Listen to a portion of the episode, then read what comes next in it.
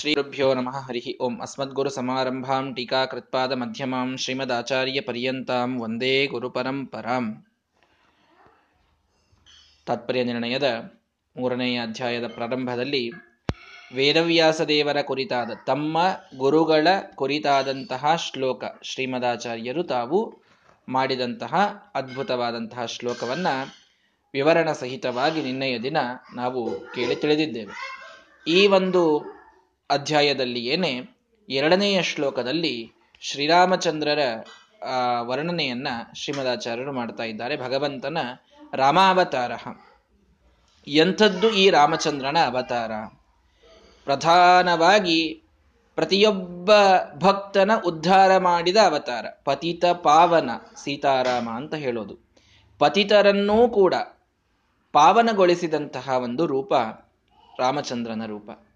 ಪತಿತರು ಗಂಡನ ಶಾಪ ತಟ್ಟಿದ ಹೆಂಡತಿ, ಪತಿತಳು. ಅವಳನ್ನ ತನ್ನ ಪಾದದಿಂದ ಉದ್ಧಾರ ಮಾಡಿದ ರೂಪ ಅದು ಈ ರಾಮರೂಪ. ಪತಿತರೆನಿಸಿಕೊಂಡಂತಹ, ಕೆಳಗಿನ ಜಾತಿಯಂತನಿಸಿಕೊಂಡಂತಹ ಯಾವ ಗುಹಾ, ಶಬರಿ ಇಂಥವರೆಲ್ಲರೂ ಇದ್ರೋ ಆ ಕಾಲದಲ್ಲಿ ಭಕ್ತಿಗೆ ಮೆಚ್ಚಿ, ಇನ್ಯಾವುದನ್ನು ನೋಡದೇನೆ ಅವರನ್ನು ಉದ್ಧರಿಸಿದಂತಹ ರೂಪ. ರಾಕ್ಷಸನೆನಿಸಿದಂಥ ವಿಭೀಷಣನನ್ನ ಉದ್ಧರಿಸಿದಂತಹ ರೂಪ. ರಾವಣನ ಹೊಡೆತಕ್ಕೆ ಪತಿತವಾಗಿತ್ತು, ಕೆಳಗೆ ಬಿದ್ದಿತ್ತು. ಆ ಪಕ್ಷಿ ಜಟಾಯು ಅದನ್ನ ಉದ್ಧಾರ ಮಾಡಿದ ರೂಪ, ಪತಿತ ಪಾವನ ಅಂತ ಹೇಳಿದರು.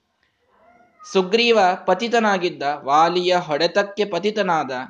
ಹಾಗಾಗಿ ಆ ಪತಿತನಾದಂತಹ ಸುಗ್ರೀವನನ್ನ ತಾನು ಪಾವನಗೊಳಿಸಿದಂತಹ, ಮೇಲೆತ್ತಿದಂತಹ ರೂಪ.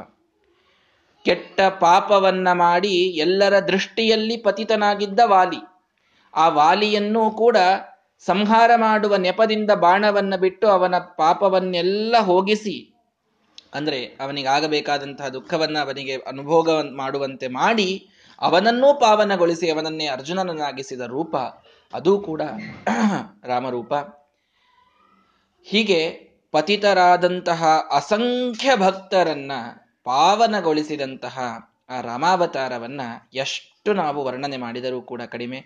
ಮುಂದೆ ಇದೇ ಅಧ್ಯಾಯದಿಂದ ಪ್ರಾಯ ಹತ್ತು ಒಂಬತ್ತನೇ ಅಧ್ಯಾಯ ಮುಗಿಯುವವರೆಗೆ ರಾಮಾವತಾರದ ವಿಶೇಷವಾದಂತಹ ವರ್ಣನೆಯನ್ನು ಶ್ರೀಮದಾಚಾರ್ಯರು ಮಾಡ್ತಾ ಹೋಗ್ತಾರೆ. ಒಂದೇನೋ ಸಂಕಲ್ಪ ಇದು ಹೇಳಬೇಕಾದಾಗ ಮನಸ್ಸಿನಲ್ಲಿ ಬಂದಿದೆ, ಹೇಳ್ತಾ ಇದ್ದೇನೆ. ಭಗವಂತ ಅದನ್ನ ಈಡೇರಿಸಬೇಕಷ್ಟೇ. ಇಚ್ಛೆ ನಾವು, ಸಂಕಲ್ಪವನ್ನು ನಾವು ಮಾಡೋದಷ್ಟೇ. ಗುರುಗಳ ಅನುಗ್ರಹದಿಂದ ಅದನ್ನು ಭಗವಂತ ಅವನ ಇಚ್ಛೆಗೆ ಬಂದು ಪೂರೈಸಬೇಕು. ರಾಮಾಯಣದ ಒಂದು, ಆ ರಾಮದೇವರ ಅವತಾರದ ಚಿಂತನೆಯನ್ನ ಮಾಡ್ತಾ ಇದ್ದೇವೆ ಇವತ್ತಿನಿಂದ. ಅರ್ಥಾತ್ ರಾಮದೇವರ, ಆ, ಯಾವ ಕಥೆ ಇದೆ ರಾಮಾಯಣ. ವಾಲ್ಮೀಕಿ ಋಷಿಗಳು ಬರೆದದ್ದು ಹೆಚ್ಚು ಪ್ರಸಿದ್ಧವಾದದ್ದು. ಅದಕ್ಕೂ ಮೊದಲು ಮೂಲ ರಾಮಾಯಣವಿದೆ ಚರಿತಂ ರಘುನಾಥಸ್ಯ ಶತಕೋಟಿ ಪ್ರವಿಸ್ತರಂ. ನೂರು ಕೋಟಿ ವಿಸ್ತಾರ ಶ್ಲೋಕಗಳುಳ್ಳಂತಹ ದೊಡ್ಡದಾದ ರಾಮಾಯಣ ಇದೆ.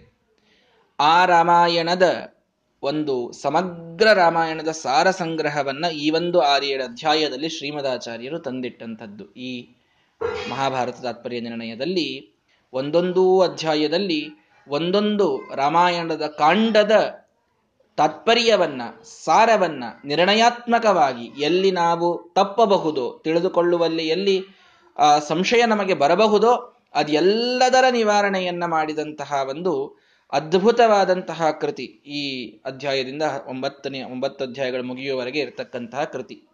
ಅದ್ಭುತವಾದ ಕೃತಿ ಅದು.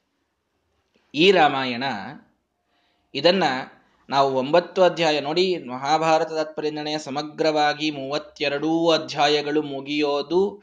ಇದು ಬಹಳ ದಿವಸಗಳ, ಬಹಳ ತಿಂಗಳುಗಳ ಒಂದು ಲೆಕ್ಕ. ಯಾಕೆಂದ್ರೆ ನಾವು ಹನ್ನೊಂದನೇ ಅಧ್ಯಾಯ ಮುಗಿದ ಮೇಲೆ ಹಾಗೆ ನೋಡ್ತಾ ಹೋದ್ರೆ, ಒಂದೊಂದರಲ್ಲಿ, ಇಪ್ಪತ್ತೊಂದು ಇಪ್ಪತ್ತೆರಡೆಲ್ಲ ಅಧ್ಯಾಯ ನೋಡಿದ್ರೆ, ಒಂದರಲ್ಲಿ ಮಿನಿಮಮ್ ನಾಲ್ಕುನೂರು ಶ್ಲೋಕಗಳಿವೆ.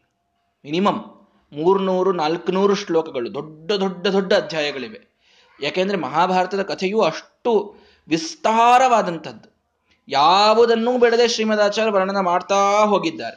ಹೀಗಾಗಿ ಬಹಳ ದೊಡ್ಡದಾದಂತಹ ಒಂದು ಪ್ರಾಜೆಕ್ಟ್ ಇದು. ಮಹಾಭಾರತಾತ್ಮ ನಿರ್ಣಯ ಹೇಳೋದು ಅಂತಂತಂದ್ರೆ ಸರಳ ಅಲ್ಲ. ಅಂದ್ರೆ ಶ್ಲೋಕ ಶ್ಲೋಕಾರ್ಥವನ್ನ ಹೇಳೋದೇನಿದೆ, ಇದು ಪ್ರಾಯ ಇದು ದೊಡ್ಡ ವರ್ಷಗಳ ಗಟ್ಲೇನೆ ಅದು ಸಮಯ ಹಿಡಿಯುವಂಥ ಒಂದು ಯೋಜನ ಅಂತೂ ಹಾಕಿಕೊಂಡಿದ್ದೇವೆ.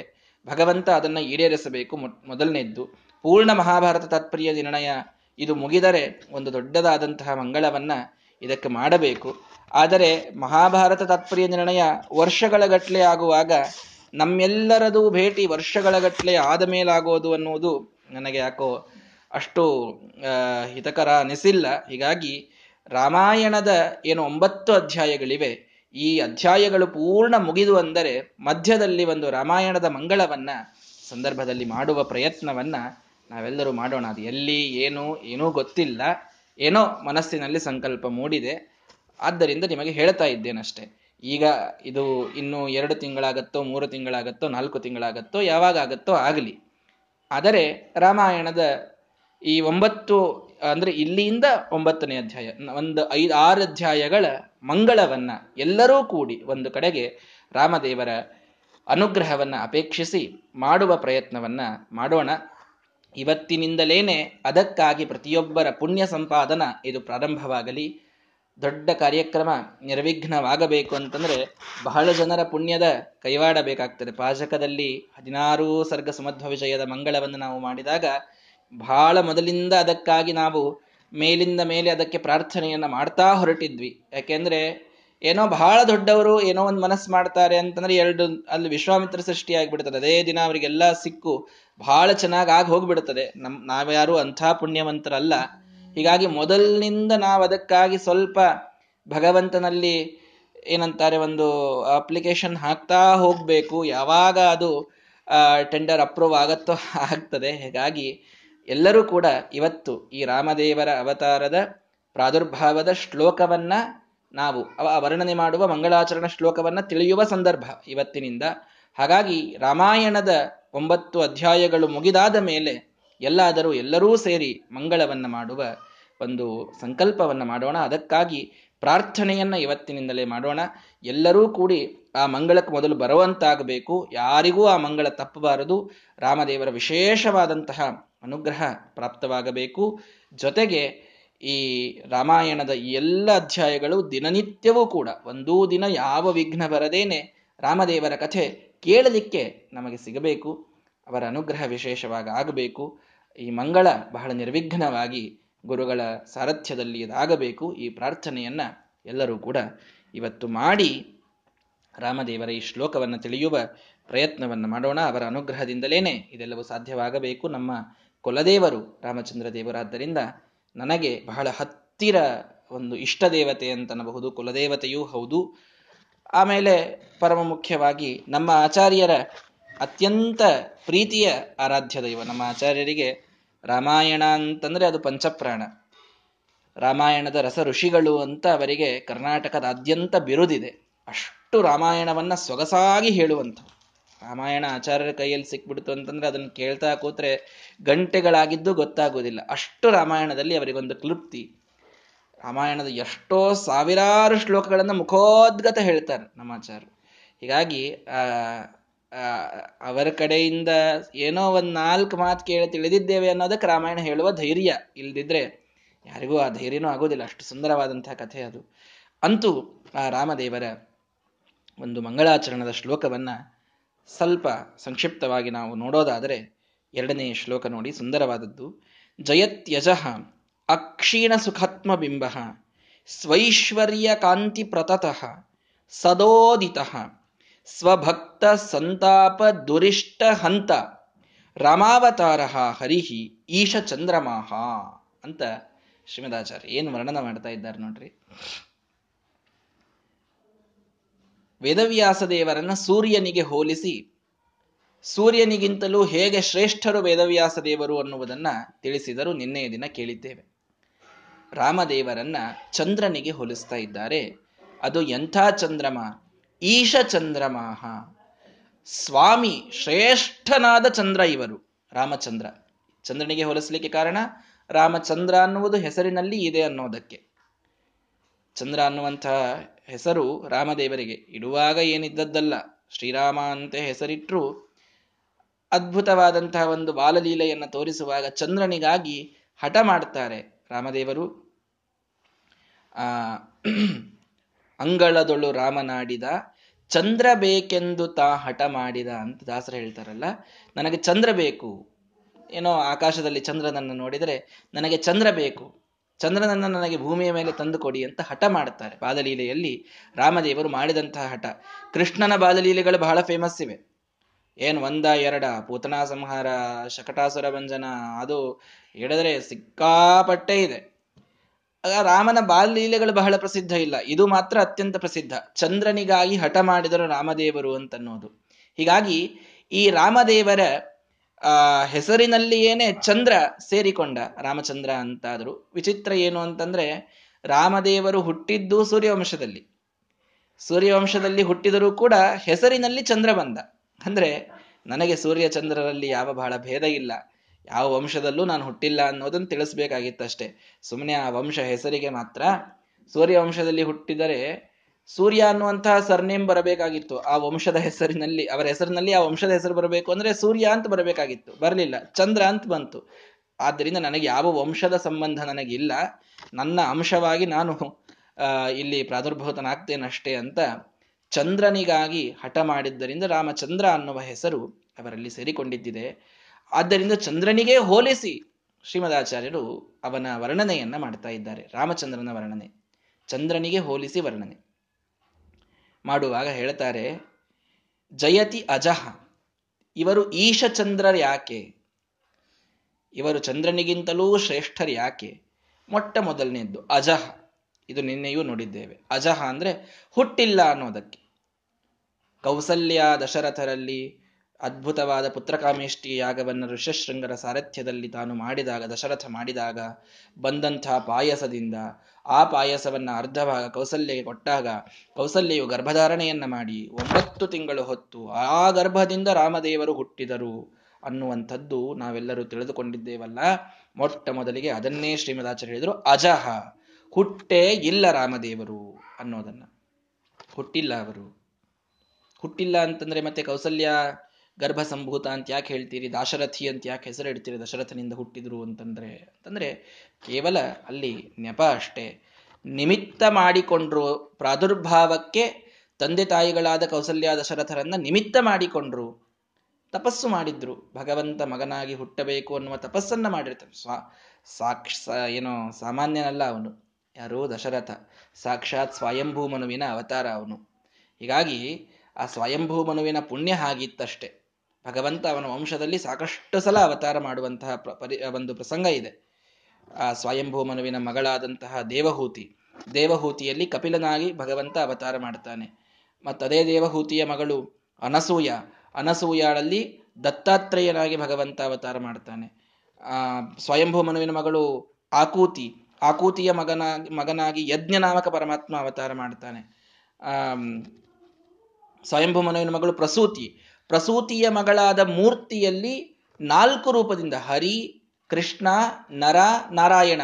ನರ ಅನ್ನೋದು ಶೇಷದೇವರ ಅವತಾರ ಬಿಡ್ರಿ ಇನ್ನು ಮೂರು ರೂಪಗಳಿಂದ ಭಗವಂತ ಅಲ್ಲಿ ಅವತಾರ ಮಾಡ್ತಾನೆ. ಈಗ ಒಂದೇ ಎರಡೆ. ಸ್ವಯಂಭೂ ಮನುವಿನ ವಂಶದಲ್ಲಿ ಭಗವಂತನ ಅವತಾರ ಸಾಕಷ್ಟು ಸಲ ಆಗ್ತದೆ. ಯಜ್ಞನಾಮಕ ಪರಮಾತ್ಮನನ್ನ ಪುತ್ರಿಕಾಪುತ್ರ ಧರ್ಮದಿಂದ ತನ್ನ ಮಗನಾಗಿ ಸ್ವೀಕಾರ ಮಾಡ್ತಾನೆ. ಆ ಸ್ವಯಂಭೂ ಮನುವಿನ ಪುಣ್ಯ ವಿಚಿತ್ರ, ಅವನ ಪುಣ್ಯ ಪರಿಪಾಕವನ್ನು ನೋಡಿಕೊಂಡು ಸಾಕಷ್ಟು ಸಲ ಅವನಲ್ಲಿ ಅವತಾರ ಮಾಡಿದರೂ ಕೂಡ ಅದೇ ಸ್ವಯಂಭೂ ಮನು ಸಾಕ್ಷಾತ್ ದಶರಥನಾದಾಗ ಅವನಿಗೆ ರಾಮಚಂದ್ರನಾಗಿ ಅವನ ಸಾಕ್ಷಾತ್ ಮಗನಾಗಿಯೂ ಭಗವಂತ ಅವನಿಗೆ ಅನುಗ್ರಹ ಮಾಡುವುದಕ್ಕಾಗಿ ಹುಟ್ಟಿದ್ದಷ್ಟೇ.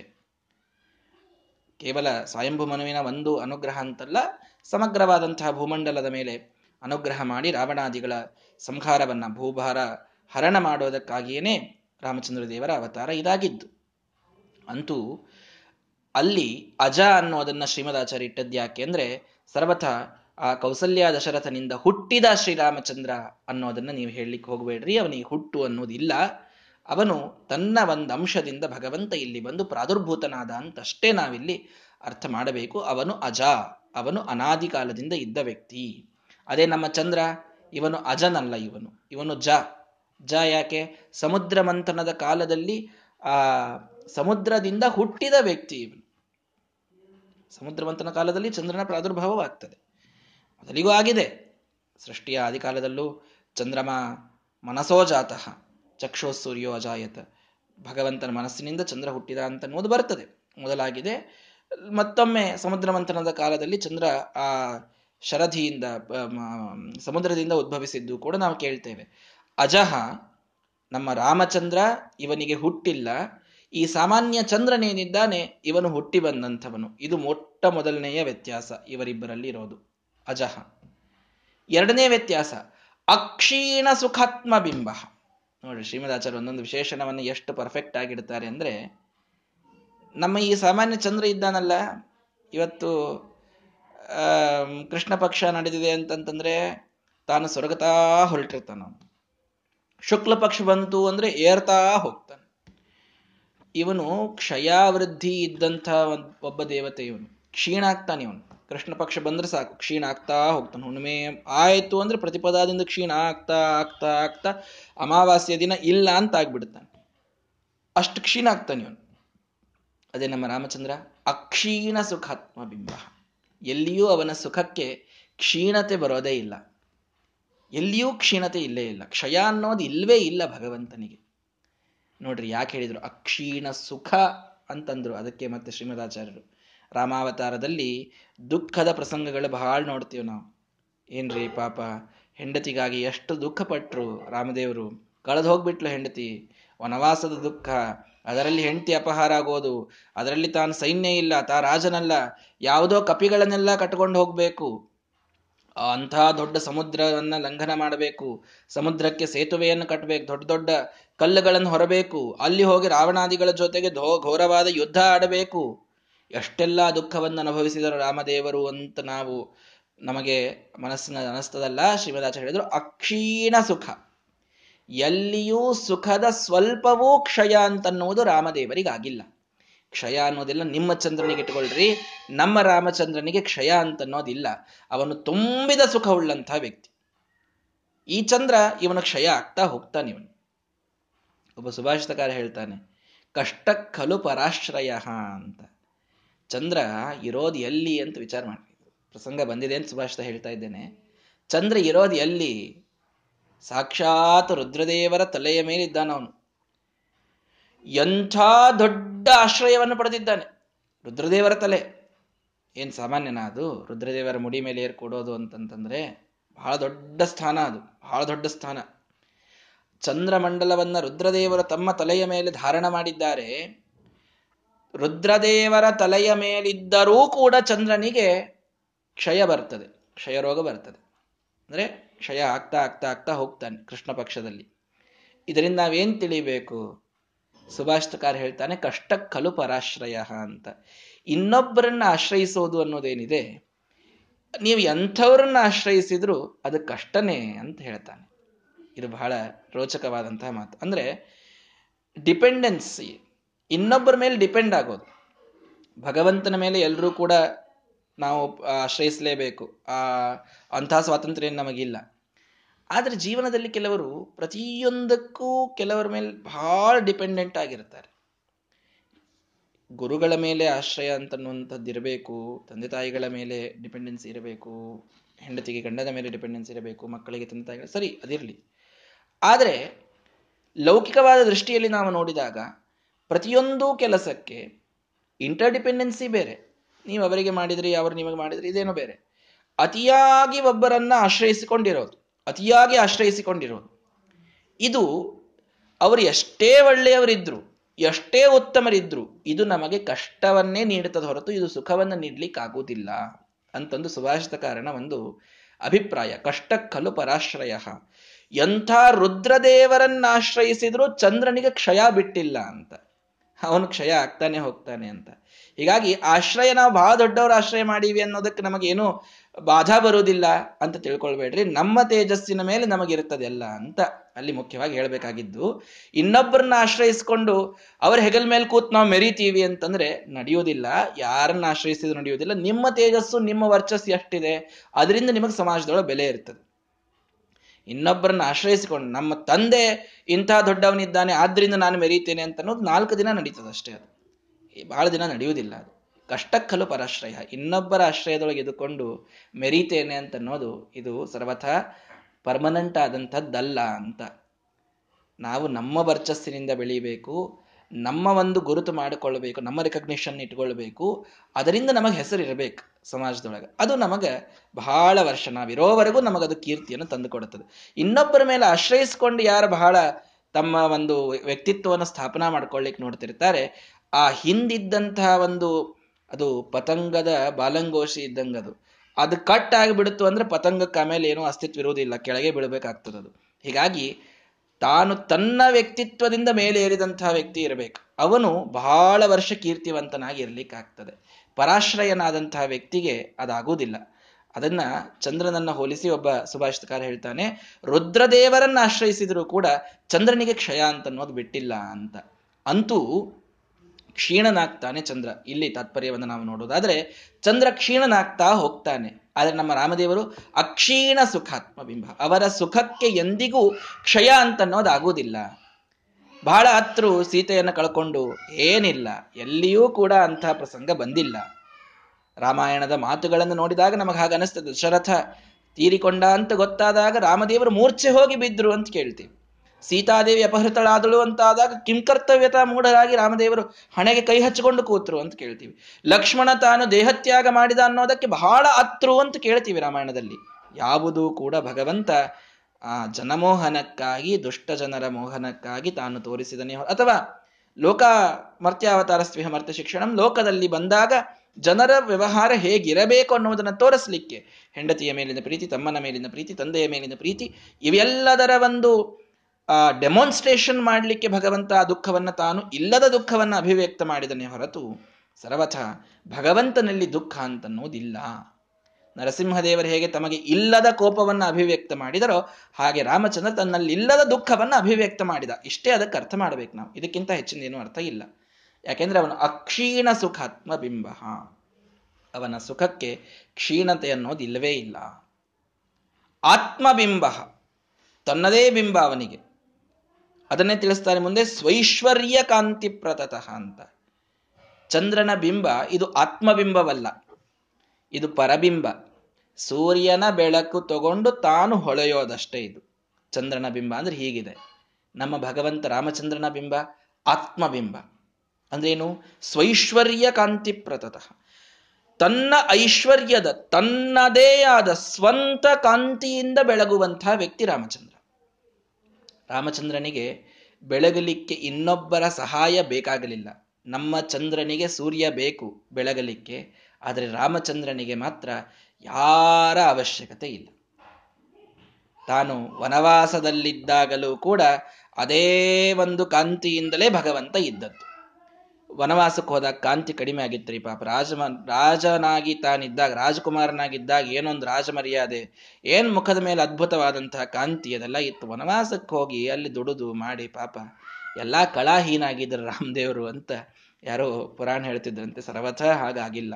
ಸ್ವೈಶ್ವರ್ಯ ಕಾಂತಿ ಪ್ರತತಃ ಶ್ರೀಮದಾಚಾರ್ಯ ಹೇಳ್ತಾರೆ, ತನ್ನ ಐಶ್ವರ್ಯದ ಕಾಂತಿ. ಐಶ್ವರ್ಯ ಅಂತಂದ್ರೆ ಅವನಿಗೆ ಇದೇನೋ ಅಯೋಧ್ಯಾದೊಳಗಿನ ಅರಮನಿ, ಅದು ಯಾವ ದೊಡ್ಡ ಐಶ್ವರ್ಯ ಅವನಿಗೆ. ಈಶ್ವರನ ಭಾವ ಐಶ್ವರ್ಯ.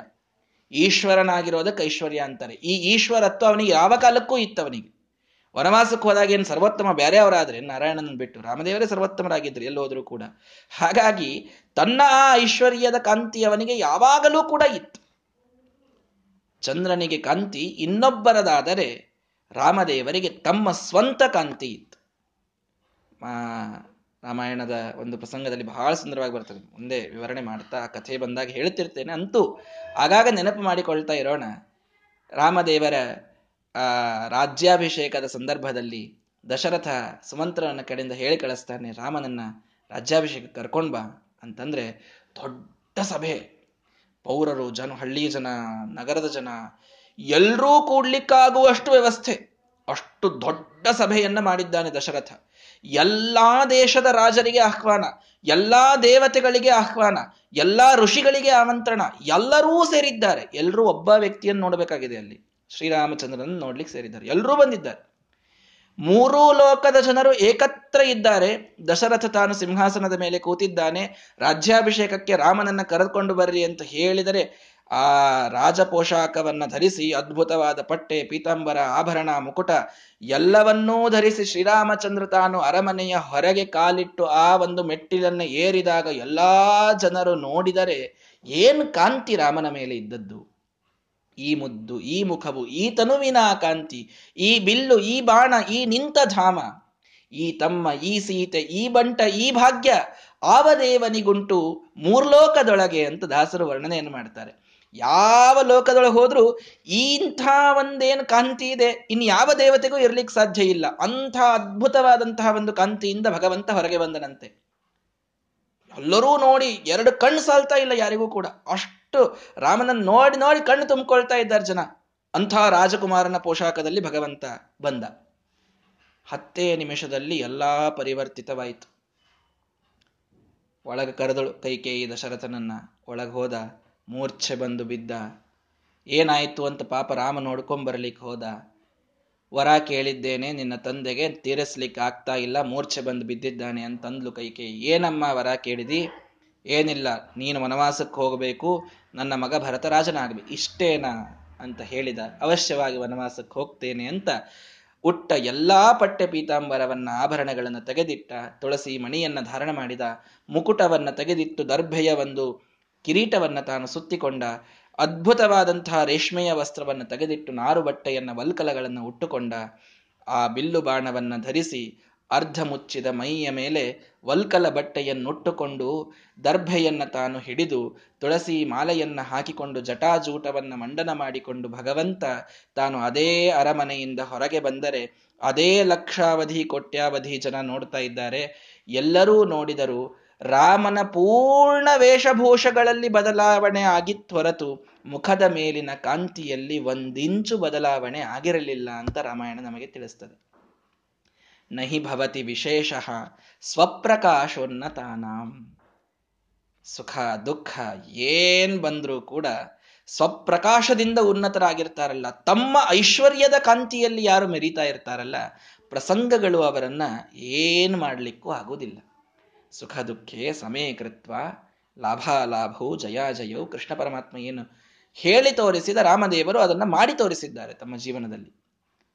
ಸುಖ ದುಃಖಗಳು ಎರಡೂ ಪ್ರಸಂಗಗಳ ಸಮಯದಲ್ಲಿ ತಮ್ಮ ಮುಖದ ಮೇಲಿನ ಕಾಂತಿ ಸ್ವಲ್ಪ ಬದಲಾವಣೆ ಆಗದಂತೆ ಇದ್ದಂಥವರು ರಾಮದೇವರು. ಈ ನಮ್ಮ ಚಂದ್ರನಿಗೆ ಇಂಥ ಒಂದು ಕಾಂತಿ ಇದೆಯಾ? ಎಂಥ ಪ್ರಸಂಗದಲ್ಲೂ ಏಕಪ್ರಕಾರನಾಗಿ ಹೊಳಿತಾನ ನಮ್ಮ ಚಂದ್ರ? ಇಲ್ಲ. ಅಮಾವಾಸ್ಯೆ ಇದ್ದಾಗ ಕಾಂತಿನೇ ಇರುವುದಿಲ್ಲ. ಹುಣ್ಣಿಮೆ ಬಂದಾಗ ಏರ್ದಾಗೊಂದು, ಇಳದಾಗೊಂದು ಅಂತಂತಾರೆ ನಮ್ಮ ಭಾಷಾದೊಳಗವರಿಗೆ ಹಂಗಿದ್ದ ನಾವು ಆದರೆ ನಮ್ಮ ರಾಮದೇವರು ಹಾಗಲ್ಲ. ಎಲ್ಲಾ ಕಾಲದೊಳಗೂ ಕೂಡ ಅವರ ಕಾಂತಿ ಅಷ್ಟೇ ಸುಂದರವಾಗಿತ್ತು. ಪ್ರತತಃ ಇನ್ನೊಂದು ಅದ್ಭುತವಾದಂತಹ ಮಾತು. ಈ ಚಂದ್ರ ಇವನು ಭೂಮಿಯ ಅರ್ಧ ಭಾಗಕ್ಕೆಲ್ಲೋ ಒಂದ್ ಸ್ವಲ್ಪ ಬೆಳಕುಂಟು ಮಾಡವನಷ್ಟೇ. ಪ್ರತತಃ ಈ ಭೂಮಿಯಲ್ಲ, ಈ ಲೋಕವಲ್ಲ ಹದಿನಾಲ್ಕು ಲೋಕಗಳಷ್ಟೇ ಅಲ್ಲದೆ ಅದರ ತುಂಬೆಯೂ ಅದರ ಹೊರಗೂ ಇದ್ದ ಕಾಂತಿ ನಮ್ಮ ರಾಮದೇವರ ಕಾಂತಿ. ಭೂಮಿಯ ಅರ್ಧ ಭಾಗಕ್ಕಿದ್ದ ಕಾಂತಿ ಚಂದ್ರನ ಕಾಂತಿ, ಆದರೆ ರಾಮಚಂದ್ರನ ಕಾಂತಿ ಮೂರೂ ಲೋಕಗಳನ್ನ ಮೀರಿದಂತಹ ಕಾಂತಿ. ಹೇಗೆ ನಮ್ಮ ರಾಮನನ್ನ ಚಂದ್ರನಿಗೆ ಹೋಲಿಸ್ತೀರಿ ಅಂತಂತಾರೆ ನಮ್ಮ ಶ್ರೀಮದಾಚಾರ್ಯರು. ಎಲ್ಲ ಲೋಕಗಳನ್ನು ಕೂಡ ಮೀರಿಸಿ ಅವನ ಕಾಂತಿ ಬ್ರಹ್ಮಾಂಡದ ಹೊರಗೂ ಕೂಡ ವ್ಯಾಪಿಸಿದೆ. ಅಂತಹ ಒಂದು ಕಾಂತಿ ಭಗವಂತನಿಗೆ ಇದ್ದದ್ದು. ಸದೋದಿತ ಸದಾ ಉದಿತ ಎಲ್ಲೋ ಎಲ್ಲೋ ಗ್ರಹಣ ಹಿಡಿತದೆ ಈ ಚಂದ್ರನಿಗೆ. ಇಪ್ಪತ್ತು ನಿಮಿಷದ ಗ್ರಹಣ. ಏನು ಮಾಡಲಿಕ್ಕೂ ಆಗುವುದಿಲ್ಲ ಅಂತ ಗ್ರಹ ಹಿಡಿತದವನಿಗೆ ಇನ್ನು ಬಿಟ್ಟರೆ ಅಮಾವಾಸ್ಯ ದಿನ ಇರುವುದೇ ಇಲ್ಲ, ಉದಯನೇ ಆಗುವುದಿಲ್ಲ, ಬರುವುದೇ ಇಲ್ಲ, ಚಂದ್ರೋದಯಕ್ಕೆ ಇರೋದೇ ಇಲ್ಲ ಅವತ್ತು. ಆದರೆ ನಮ್ಮ ರಾಮದೇವರು ಸದಾ ಉದಿತ, ಯಾವಾಗಲೂ ಉದಿತರು. ನೀವು ಈ ಸಮಯದೊಳಗೆ ಅಷ್ಟೇ ಬರಬೇಕು ಇಲ್ದಿದ್ದ ರಾಮದೇವರು ಸಿಗುವುದಿಲ್ಲ ಅಂತಿರಲೇ ಇಲ್ಲಂತೆ. ಭಗವಂತ ಅನ್ನೋದಂತೂ ಒಂದು ರಾಜನಾದಾಗ ರಾಮದೇವರ ಒಂದು ನಿಯಮ ಏನು ಅಂತಂದ್ರೆ twenty four bar seven accessibility ಇರಬೇಕು ಜನರಿಗೆ, ಪ್ರಜೆಗಳಿಗೆ. ಅವರು, ಅವ್ರದ್ದು ರೂಲ್ ಅಂತಿದು. ಈ ಸಮಯದಲ್ಲಿ ರಾಮದೇವ್ರು ಸ್ವಲ್ಪ ವಿಶ್ರಾಂತಿ ತಗೊಳ್ತಿರ್ತಾರೆ, ಯಾರೂ ಬರಬಾರ್ದು ಡಿಸ್ಟರ್ಬ್ ಮಾಡಬಾರ್ದು ಇಂಥ ಇಂಥ ನಿಯಮನೇ ಇಲ್ಲ. ಭಗವಂತ ಅದರಿಂದ ಏನು ತೋರಿಸ್ಕೊಟ್ಟ? ಕೇವಲ ಒಬ್ಬ ರಾಜನಾದವನು ಅಷ್ಟು ತಾನು ಸದಾ ಪ್ರಜೆಗಳ ಸೇವೆಯಲ್ಲಿ ರತನಾಗಿರಬೇಕು, ಇದು ಒಂದು ಲೌಕಿಕವಾದಂತಹ ಸಂದೇಶ. ಅಷ್ಟೇ ಅಲ್ಲ, ನಾನು ಭಗವಂತ. ನನಗೆ ನೀವು ಈಗ ಆರಾಧನೆ ಮಾಡಬೇಕು, ಆಗ ಆರಾಧನೆ ಮಾಡಬೇಕು ಅಂದ್ರಷ್ಟೇ ಫಲ, ಇದು ಏನಿಲ್ಲ ನನಗೆ. ಕಾಲಾತೀತನಾದ ದೇಶಾತೀತನಾದ ಅವಸ್ಥಾತೀತನಾದಂಥ ವ್ಯಕ್ತಿ ನಾನು.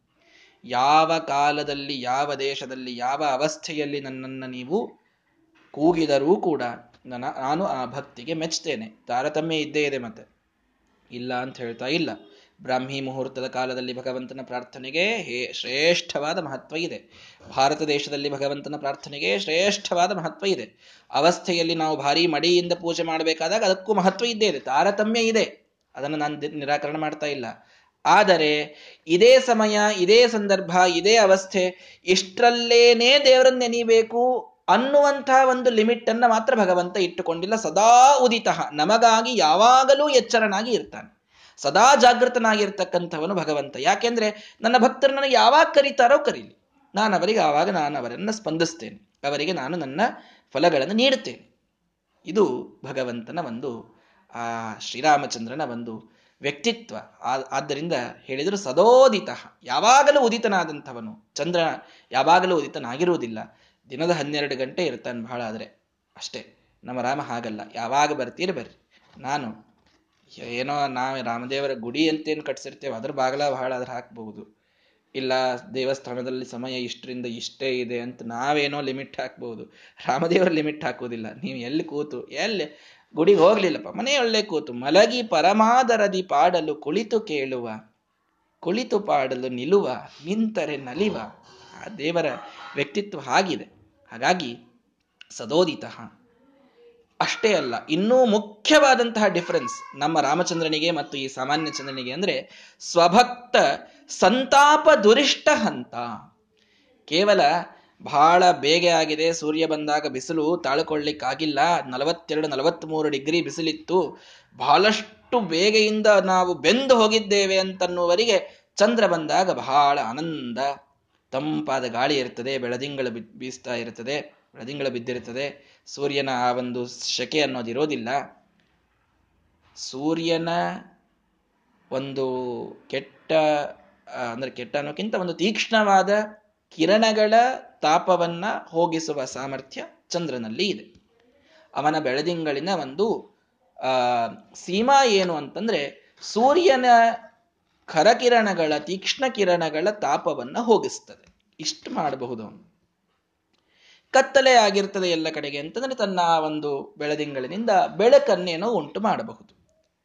ಕತ್ತಲೆ ಹೋಗಿಸಬಹುದು, ಸೂರ್ಯನ ತಾಪವನ್ನು ಹೋಗಿಸಬಹುದು, ಅದರ ಪ್ರಭಾವವನ್ನು ಹೋಗಿಸಬಹುದು. ಆದರೆ ನಮ್ಮ ರಾಮಚಂದ್ರ, ಸ್ವಭಕ್ತ, ಸಂತಾಪ, ದುರಿಷ್ಟ ಹಂತ. ತಾಪ ಅಂದ್ರೆ ಬರೀ ಸೂರ್ಯನ ಒಂದು ಕಿರಣದಿಂದ ಬಂದ ತಾಪ ಅಲ್ಲ, ಆದಿಭೌತಿಕವಾದ, ಆದಿದೈವಿಕವಾದ, ಆಧ್ಯಾತ್ಮಿಕವಾದ ಯಾವ ತಾಪತ್ರಯದಲ್ಲಿ ಯಾವುದೇ ಸಂತಾಪ ನಮಗುಂಟಾದರೂ ಕೂಡ ಅದನ್ನ ಹೋಗಿಸುವ ಸಾಮರ್ಥ್ಯ ನಮ್ಮ ರಾಮಚಂದ್ರನ ಸಾಮರ್ಥ್ಯ. ಆಧ್ಯಾತ್ಮಿಕವಾಗಿ ಮನಸ್ಸಿನಲ್ಲಿ ಏನೋ ತುಮಲಗಳು ಪ್ರಾರಂಭವಾದಾಗ ಚಂದ್ರ ಎಷ್ಟು ಹೋಗಿಸ್ಲಿಕ್ಕಾಗ್ತದೆ ಅದನ್ನ. ವಿಚಾರ ಮಾಡಿ. ಇರ್ಲಿ, ಚಂದ್ರನು ಮನಸ್ಸಿಗೆ ಅಭಿಮಾನಿಯಾದ ದೇವತೆಯೇ. ಚಂದ್ರಮಾ ಮನಸೋಜಾತಃ ಅಂತ ಹೇಳಿದ್ದದಕ್ಕೇನೆ. ಚಂದ್ರನೂ ಕೂಡ ಮನಸ್ಸಿನ ಸಂತಾಪವನ್ನ ಹೋಗಿಸುವಲ್ಲಿ ಸಮರ್ಥನಿದ್ದಾನೆ. ಇಲ್ಲ ಅಂತಲ್ಲ, ಕೇವಲ ಲೌಕಿಕವಾದ ಚಂದ್ರನನ್ನಷ್ಟೇ ಯಾಕೆ? ಚಂದ್ರನೆಂಬ ದೇವತೆಯನ್ನು ನೋಡಿದಾಗಲೂ ಕೂಡ ಅವನಿಗೂ ಸಾಮರ್ಥ್ಯ ಇದೆ ತಕ್ಕ ಮಟ್ಟಿಗೆ ಸಾಮರ್ಥ್ಯವಿದೆ ಅಷ್ಟೆ. ಎಷ್ಟರ ಮಟ್ಟಿಗೆ ಇದೆ? ಅದಕ್ಕೊಂದು ಸೀಮೆ ಇದೆ. ಮನಸ್ಸಿನಲ್ಲಿ ಹುದುಗಿದಂತಹ ಭಾವರೂಪ ಅವಿದ್ಯೆಯನ್ನ ಹೋಗಿಸುವಂತ ದುರಿಷ್ಟ. ಭಾರೀ ಕೆಟ್ಟದಾದದ್ದು ಭಾರೀ ಕೆಟ್ಟದಾದದ್ದು. ಅವಿದ್ಯ, ಭಾವರೂಪ ಅವಿದ್ಯ ಮನಸ್ಸಿನಲ್ಲಿದೆ. ಯಾವ ದೇವತೆ ಹೋಗಿಸ್ಲಿಕ್ಕೆ ಸಾಧ್ಯ ಅದನ್ನ? ಯಾರಿಗೂ ಸಾಮರ್ಥ್ಯ ಇಲ್ಲ ಆ ಅವಿದ್ಯೆಯನ್ನು ಹೋಗಿಸ್ಲಿಕ್ಕೆ.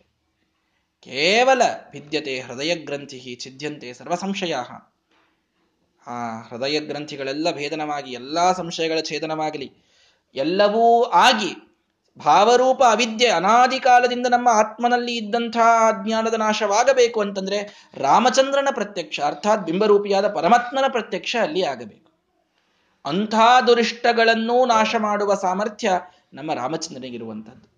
ಎಂಥ ತಾಪಗಳಿದ್ರೂ ಕೂಡ, ದೇಹಕ್ಕಾಗುವ ತಾಪಗಳು, ಮನಸ್ಸಿಗಾಗುವ ತಾಪ, ಏನ್ರಿ ಸಂಪಾತಿ ಅನ್ನುವಂತಹ ಪಕ್ಷಿ, ಸೂರ್ಯನ ಒಂದು, ನೋಡ್ರಿ, ಅಲ್ಲೂ ಕೂಡ ಸೂರ್ಯನ ಕಿರಣಗಳನ್ನ ಅದರ ಬೇಗೆಯನ್ನ ಚಂದ್ರ ಹೋಗಿಸ್ತಾನೆ ಅಂತ ಹೇಳಿದ್ರಲ್ಲ, ಈಗ ಒಂದು ಪ್ರಸಂಗ ಬಂದಿದೆ.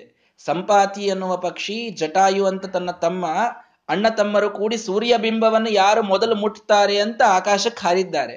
ಹಾರಿದಾಗ ಜಟಾಯುವಿಗೆ ತಾಪ ಪ್ರಾರಂಭ ಆಯಿತು. ಬಿಸಿಲನ್ನ ತಡೆದುಕೊಳ್ಳಿಕ್ಕಾಗ್ಲಿಲ್ಲ ಸೂರ್ಯನ ಹತ್ತಿರ ಹೋದಾಗ. ಆಗ ಪಾಪ ಸಂಪಾತಿ ಅನ್ನುವ ಪಕ್ಷಿ ಅದಕ್ಕೆ ನೆರಳು ಕೊಡಬೇಕು ಅಂತ ಅದರ ಮೇಲೆ ಹೋಗ್ಬಿಡ್ತು. ಮೇಲ್ ಹೋದಾಗ ಸೂರ್ಯ ಬಿಂಬಕ್ಕೆ ಅತಿ ಹತ್ತಿರ ಹೋಗಿದ್ದರಿಂದ ಎರಡೂ ರೆಕ್ಕೆಗಳು ಸುಟ್ಟು ಕೆಳಗೆ ಬಿದ್ದ್ಬಿಡ್ತದು ಪಕ್ಷಿ. ಸಂಪಾತಿ ಅನ್ನುವ ಪಕ್ಷಿ ಕೆಳಗೆ ಬಿದ್ದದ್ದು ಸೂರ್ಯ ಮಂಡಲದಿಂದ ಸ್ಟ್ರೇಟ್ ಆಗಿ ಲಂಕೆಯ ರಾಮೇಶ್ವರದ ಈ ದಂಡೆಯಲ್ಲಿ, ಸಮುದ್ರದ ದಂಡೆಯಲ್ಲಿ ಬಿತ್ತು. ಭಾರತದ ಈ ಕಡೆಯ ದಂಡೆಯಲ್ಲಿ ಬಿತ್ತದು. ಬಿದ್ದು ಎಷ್ಟೋ ವರ್ಷಗಳು ಕಳೆದಿದ್ದು, ಎಷ್ಟೋ ವರ್ಷಗಳು ಕಳೆದಿದ್ದು. ಎಷ್ಟೋ ವರ್ಷಗಳು ಕಳೆದಾಗ ಎಲ್ಲ ಕಪಿಗಳು ಹನುಮಂತ ದೇವರನ್ನ ಮುಂದೆ ಮಾಡಿಕೊಂಡು ದಕ್ಷಿಣ ದಿಕ್ಕಿಗೆ ಬಂದಂಥವರು ಪ್ರಾಯೋಪವೇಶಕ್ಕೆ ಕುಳಿತು ನಮಗೆ ಇನ್ನೂ ಸೀತಾದೇವಿ ಸಿಗಲಿಲ್ಲ. ಮೂವತ್ತು ದಿನ ನಮ್ಮ ಸು, ಸುಗ್ರೀವ ಆಜ್ಞೆ ಮಾಡಿದ್ದ. ಇನ್ನೂ ಸಿಗಲಿಲ್ಲ ಅಂತಂದ್ರೆ ಇನ್ನೇನು ನಮಗೆ ಗತಿ ಇಲ್ಲ ಅಂತ ತಿಳ್ಕೊಂಡು ನಾವು ಆಮರಣವಾಗಿ ಇಲ್ಲೇನೆ ಉಪವಾಸ ಮಾಡಿ ದೇಹತ್ಯಾಗ ಮಾಡ್ತೇವೆ ಅಂತ ಕೂತಾಗ ಅಲ್ಲಿ ಒಬ್ಬ ಕಪಿ ಸುಮ್ಮನೆ ಸಾಯೋದು ಯಾಕೆ? ರಾಮನಾಮದ ಸ್ಮರಣ ಮಾಡ್ತಾ ಸಾಯೋಣ ಅಂತ ಎಲ್ಲರೂ ರಾಮ ರಾಮ ರಾಮ ರಾಮ ಅಂತ ಹೇಳಿ ರಾಮಚಂದ್ರ ಹುಟ್ಟಿದಾಗಿನಿಂದ ಕಥೆಗಳನ್ನ ತಾವು ಹಾಡ್ತಾ ಬರಬೇಕಾದಾಗ ಜಟಾಯುವಿನ ಉದ್ಧಾರ ಮಾಡಿದ ರಾಮಚಂದ್ರ ಅಂತನ್ನುವ ಕಥೆ ಕೇಳಿಸಿ ಇವರು ರಾಮ ರಾಮ ರಾಮ ರಾಮ ಅನ್ನುವಂತಹ ನಾಮಸ್ಮರಣೆ ಮಾಡಿದ್ದರಿಂದ ಆ ರಾಮನಾಮದ ಸ್ಮರಣದಿಂದ ಅದಕ್ಕೊಂದು ಎನರ್ಜಿ ಉಂಟಾಗಿ ಪಕ್ಷಿ ತಾನು ತನ್ನ ರೆಕ್ಕೆಯನ್ನು ಸುಟ್ಟಿಕೊಂಡು ಬಿದ್ದರೂ ಕೂಡ ಅದಕ್ಕೆ ಹೊಸದಾದ ರೆಕ್ಕೆಗಳು ಬಂದು ಅದು ಹಾರಿ ಬಂದು ಇವರ ಮುಂದೆ ಕುಳಿತು ಮುಂದೆ ಸೀತಾದೇವಿಯ ಒಂದು ಸ್ಥಾನವನ್ನ ಸಂಪಾತಿ ಅನ್ನುವ ಪಕ್ಷಿ ತೋರಿಸ್ತದೆ. ಎಂಥ ಸಂತಾಪ ಇದು. ಬಿಸಿಲಿನ ಬೇಗೆಯಿಂದಾದಂತಹ ಸಂತಾಪವನ್ನು ಚಂದ್ರ ಹರಿಸಿದರೆ ಅದೇ ಬಿಸಿಲಿನಿಂದ ತನ್ನ ರೆಕ್ಕೆಗಳನ್ನು ಸುಟ್ಟುಕೊಂಡು ಬಿದ್ದರೂ ಕೂಡ ಸಂಪಾತಿ ಎನ್ನುವ ಪಕ್ಷಿಗೆ ರಾಮನಾಮದ ಒಂದು ಪ್ರಭಾವದಿಂದ ಹೊಸ ರೆಕ್ಕೆಗಳು ಬರ್ತವೆ ಅಂದ್ರೆ ಅದರಲ್ಲೊಂದು ಸತ್ತಂತೆ ಬಿದ್ದ ಪಕ್ಷಿಯಲ್ಲಿ ಒಂದು ಸಂಚಲನ ಉಂಟಾಗ್ತದೆ ಅಂತಂದ್ರೆ ಎಂತಹ ಒಂದು ಕೆಟ್ಟ ಪ್ರಸಂಗವನ್ನೂ ಹರಿಸುವ ಸಾಮರ್ಥ್ಯ ಇದು ರಾಮನೆಂಬ ಚಂದ್ರನಲ್ಲಿ ಇದೆ, ಈ ಸಾಮಾನ್ಯ ಚಂದ್ರನಲ್ಲಿ ಇಲ್ಲ. ಎಲ್ಲಾ ಒಂದಿಷ್ಟು ವಿಶೇಷಣಗಳನ್ನು ನಾವು ನೋಡಿದಾಗ ರಾಮ ಅವತಾರ ಹರಿಹಿ ಈಶ ಚಂದ್ರಮಾಹ. ಚಂದ್ರನಲ್ಲಿ ಶ್ರೇಷ್ಠ ಚಂದ್ರ ಅಂದ್ರೆ ನಮ್ಮ ರಾಮಚಂದ್ರ ಅಂತ ನಮಗೆ ಗೊತ್ತಾಗ್ತದೆ ಅಂತ ಹೀಗೆ ಹುಟ್ಟಿಲ್ಲದವನು ಕ್ಷಯ ಇಲ್ಲದ ಸುಖವುಳ್ಳಂಥವನು, ತನ್ನ ಕಾಂತಿಯಿಂದ ಮೆರೆಯುವಂಥವನು, ಎಲ್ಲ ಕಡೆಗೆ ವ್ಯಾಪಿಸಿದಂಥವನು, ಯಾವಾಗಲೂ ಉದಿತನಾದಂಥವನು, ತನ್ನ ಭಕ್ತರ ಸಂತಾಪಗಳನ್ನ ನಾಶ ಮಾಡುವಂಥವನು. ಇಷ್ಟೆಲ್ಲ ಕಾರಣಗಳಿಂದ ಆ ಚಂದ್ರನಿಗಿಂತಲೂ ರಾಮಚಂದ್ರ ಅತ್ಯಂತ ಶ್ರೇಷ್ಠನಾದಂಥವನು ಅನ್ನುವಂಥ ಅಭಿಪ್ರಾಯವನ್ನ ಈ ಒಂದು ಅವತಾರದ ಶ್ಲೋಕವನ್ನ ಮಾಡುವಾಗ ಶ್ರೀರಾಮ ಶ್ರೀಮದಾಚಾರ್ಯರು ಬಹಳ ಅದ್ಭುತವಾಗಿ ತಿಳಿಸಿಕೊಟ್ಟಿದ್ದಾರೆ. ಇದೇ ರೀತಿ ಕೃಷ್ಣನ ವರ್ಣನೆಯನ್ನು ಕೂಡ ಮುಂದಿನ ಶ್ಲೋಕದಲ್ಲಿ ಅಷ್ಟೇ ಸುಂದರವಾಗಿ ಮಾಡುತ್ತಾರೆ. ನಾಳೆಯ ದಿನ ಅದನ್ನು ನೋಡೋಣ. ರಾಮದೇವರು ಏನೊಂದು ಸಂಕಲ್ಪವನ್ನು ತಾನಾಗಿ ಈ ಪಾಠವನ್ನು ಹೇಳುವಾಗ ಬಂದದ್ದು.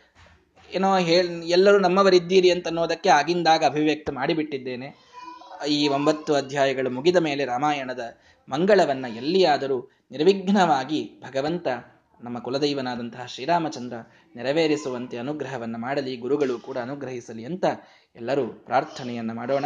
ನಾಳೆ ಕೃಷ್ಣಾವತಾರಕ್ಕೆ ಎಲ್ಲರೂ ಕೂಡ ಮತ್ತೆ ಸೇರೋಣ. ಶ್ರೀಕೃಷ್ಣಾರ್ಪಣಮಸ್ತು. ಹರಯೇ ನಮಃ.